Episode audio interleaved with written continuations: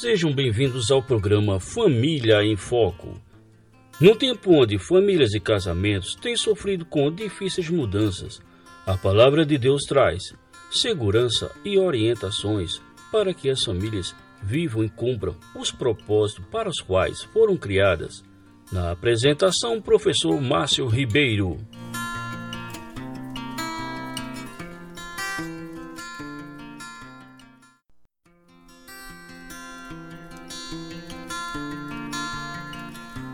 Olá, caros ouvintes, sejam todos bem-vindos ao programa Família em Foco. E, novamente temos a honra de ter conosco o pastor Sacha, falando para todos nós na Mata Norte, na cidade do Carpina, é, sobre mais um tema bíblico, né? Sobre mais uma série de temas bíblicos, agora sobre a ira. Boa noite, caros ouvintes da Rádio Web Internacional. Aqui é o pastor Sacha. Quero dar a você as boas-vindas para o início de uma série que de todo o coração eu espero que seja confrontadora e consoladora. Que nossa ira seja a oportunidade de aprendermos mais da graça e do perdão de Jesus Cristo e crescemos com o coração manso e tranquilo somente pela graça de Jesus. Sejam bem-vindos a mais uma devocional. Hoje é dia o dia 2 da nossa série Comece com uma pessoa, não com um problema. Vamos orar Aí a gente retoma a nossa devocional. Senhor, obrigado a Deus, porque mesmo com os nossos problemas, obstáculos comuns, temos aqui o uso, o bom uso da tecnologia na divulgação da tua palavra. E eu peço que o Senhor nos guie, ó Deus, a vivemos não centrados em problemas, mas numa pessoa, o Senhor. Em nome de Jesus. Amém. Tiago capítulo 5, versículo 13 diz o seguinte: entre vocês há alguém que está sofrendo, que ele ore. Há alguém que se sente feliz, que ele cante louvores. Então o título de hoje é Comece com uma pessoa, não com o problema.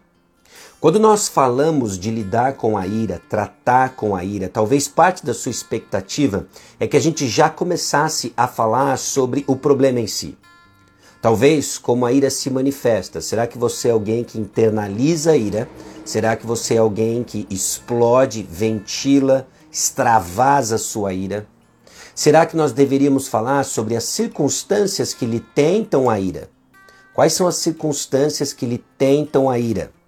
Os gatilhos que dirigem sua ira? Ou será que nós já deveríamos falar logo sobre os antídotos da ira? Como lidar, como deixar, como mudar, ou o comportamento piedoso que irá substituir a ira. Todas essas perguntas elas são importantes para falarmos sobre o assunto a ira e em algum momento eu espero que nós tratemos dela ao longo da nossa devocional de 20 dias. Porém, elas têm algo em comum, todas elas estão centradas num problema. E se nós vamos lidar com a ira de acordo com a palavra de Deus na perspectiva divina, não vamos começar com um problema, mas nosso referencial deve ser uma pessoa. E é aqui que eu quero convidar você a refletir nesse dia 2 da nossa série de devocionais sobre ira. O melhor lugar para começarmos a falar sobre ira e darmos passos de mudança é termos claro que o nosso referencial é o Senhor. Se você não estabelece que o seu centro gravitacional, a sua referência é Deus, é o Senhor, revelado em Sua palavra, e que habita ricamente nos nossos corações, você vai patinar. Você vai criar uma perspectiva centrada no problema e não é à toa que você não vai mudar. Você se torna alguém que contempla o problema e não o Senhor. Nós somos transformados em contemplar, adorar o Senhor e não qualquer problema, por mais legítimo que seja a sua motivação para a mudança. O que nós contemplamos é o Senhor. Nesse versículo de Tiago, Tiago capítulo 5, versículo 13, nós vemos que Tiago faz referência a duas categorias constantes na experiência humana, tanto em épocas de tribulação quanto em momentos de felicidade. Ele fala: se está alguém sofrendo, que ele ore, se está alguém feliz, que ele cante louvores. Tiago reconhece então que nesse mundo caído, debaixo desse sol, existem duas dificuldades, existem duas situações. Ou nós lidamos com dificuldades e sofrimento, ou nós lidamos com dias felizes. Seja qual for as duas situações, nós temos uma abordagem uh, coerente e prática. Você está sofrendo, que ele ore. Se você está feliz, que cante louvores. Todas as experiências então da vida e cada uma delas pode facilmente dar ocasião à perturbação espiritual. E muito comum, ira. Então nós precisamos entender que com Deus como referencial, nós temos uma forma de lidar com essas duas experiências distintas e a palavra de Deus nos instrui para isso. O que nós temos que fazer então quando as coisas vão bem, o que nós temos que fazer quando as coisas vão mal? Bom, se elas estão mal, nós estamos orando, se elas vão bem, cantamos louvores. Perceba, as duas reações que Tiago coloca estão centralizadas no Senhor. Se resume a buscar a Deus. Quando você enfrenta problemas, busque a Deus em oração, clame com humildade, suplique pelo escape divino, que nós vimos ontem no primeiro dia. Quando você se sente feliz, da mesma maneira busque a Deus, cantando louvores. Então, qual é o ponto principal de Tiago? Em Tiago, capítulo 5, versículo 13. Qualquer que seja a nossa situação, qualquer que seja o nosso estado emocional, devemos buscar a Deus. Nós erramos quando transformamos nossa busca diária a resolução de um problema e não a busca de uma pessoa. Por isso, não comece com um problema. Comece sempre com uma pessoa, P maiúsculo, o nosso Deus, revelado em Cristo Jesus, iluminado em nossos corações no Espírito Santo.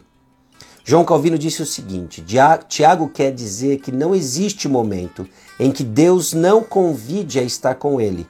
As aflições nos estimulam a orar. A prosperidade nos supre a ocasião para louvar a Deus. Emoções negativas, tais como ansiedade ou tristeza, não pode afastá-lo de Deus. E as emoções positivas, tais como felicidade ou contentamento, não deveriam afastá-lo de Deus. Deus o convida a vir. A terceira estrofe de um hino famoso captura essas duas experiências opostas. Careço de Jesus. Nas trevas e na luz, sem ti a vida é vã. Sou pobre sem Jesus. Na alegria ou na dor, busque a Deus. E não é assim que o autor de Eclesiastes, Salomão, resume a vida. Sobre tudo que se deve guardar, guardar os mandamentos do Senhor, temer a Deus, porque é lá que existe o princípio da sabedoria, Provérbios capítulo 1, versículo 7. Então não comece essa jornada sobre ira centralizado no problema. Porque você vai focar em mudança de circunstâncias, você vai tender sutilmente a atribuir responsabilidade e culpa a terceiros e não encarar o fato de que o nosso problema, antes de tudo, ele é vertical. Começa com uma pessoa. Contemple o Senhor, seja transformado. Contemple o problema e você fica atolado. Entenda isso. Então, o que o nosso verso bíblico tem a ver com ira? Bom, simplesmente isso. Busque a Deus. Você está com sofrimento, ore. Você está alegre, cante louvores. Nosso referencial é o Senhor. E a ira se levanta facilmente quando as, as circunstâncias trazem sofrimento ou quando amigos, família ou colegas de trabalho o maltratam. E aí você foca em circunstâncias, você permanece irado, cada vez mais irado. Deus nos convida a conversar com Ele. Então, nos próximos dias, conforme nós caminhamos sobre esse tema, aprendemos a ver e responder perguntas, inclusive práticas, sobre o problema ira. Sempre se comprometa e comece com oração, sabendo de que nós começamos com uma pessoa buscando a Deus. Então, reflexão. Aquilo que o Robert Jones coloca para nós como tarefas. Quando você percebe a ira crescendo dentro de você, qual é a sua reação por reflexo? Para onde a sua mente se dirige? Com quem você conversa ou se você conversa? Conforme Tiago nos diz, devemos buscar a Deus. Mas mesmo assim, frequentemente, nós não o fazemos. Nós o negligenciamos, ignoramos ou nos esquecemos dele. Mas Deus nos convida persistentemente para irmos até ele. Em paralelo à nossa passagem de Tiago capítulo 5, versículo 13, reflita nas cinco seguintes passagens dos Salmos e nas promessas de Deus, que Deus ouve e quando você volta para ele pedindo ajuda. Então anota aí, Salmo 40, versículo 1. Salmo 50, versículo 15. Salmo 55, versículos 16 e 17. Salmo 62, 8. Salmo 116, 1 e 2. Vou repetir: Salmo 41, Salmo 50, 15, Salmo 55, 16 e 17, Salmo 62, 8, Salmo 116, 1 e 2. Em resumo, ore. Ore e comece não com o problema, não destrinchando aquilo que você entende sendo o gatilho da sua ira, mas comece com uma pessoa. Você está sendo provado, está triste? Ore. Você está alegre? Cante. E que Deus seja o nosso referencial. E que Deus revelado em Cristo Jesus seja o ponto fixo da nossa atenção na luta não só contra a ira, nossa luta é outra, nossa jornada é outra, é aprender mais de Cristo, conhecer o Senhor. Isso sim transforma irados em mansos, humildes e tranquilos. Amém? Que Deus abençoe ricamente sua vida, aprendendo mais dele. Amém? Vamos orar? E aí nós tocamos o dia de hoje. E lembre-se que Jesus seja o ponto da sua atenção, ainda que as tentações com a ira venham e venham forte, que os nossos olhos estejam fixados nele. Vamos orar. Senhor nosso Deus e Pai, gratos ao Senhor, porque só o Senhor é digno da nossa atenção, é o nosso foco. Que os nossos olhos estejam voltados a Ti e não em nossas circunstâncias, sequer na introspecção sobre como nossa ira se desenvolve, toma conta do nosso coração. Que não sejamos conhecidos por pessoas que contemplam nossas ah, crises emocionais, mas pessoas, ó Deus, que estão constantemente saturadas do Evangelho, contemplando o Senhor Jesus. Isso nos transforma. E é no nome precioso de Jesus que nós oramos. Amém. Que o Senhor abençoe o seu coração, ouvinte.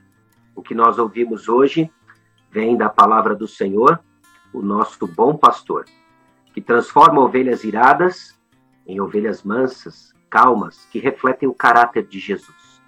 Que você cresça à semelhança de Cristo Jesus, depositando a sua fé, sua confiança na obra e pessoa de Jesus. Gostou? Foi edificado? Compartilhe Vamos espalhar a palavra de Deus para corações aflitos e que lutam debaixo do fardo pesado da ira. Deus abençoe. Até o próximo episódio. Obrigado, pastor Sacha Mendes. Caros ouvintes, espero vocês na próxima oportunidade. Na próxima segunda-feira continuamos falando sobre ira. Acalme seu coração com o pastor e escritor Sacha Mendes. Forte abraço, Deus abençoe a todos.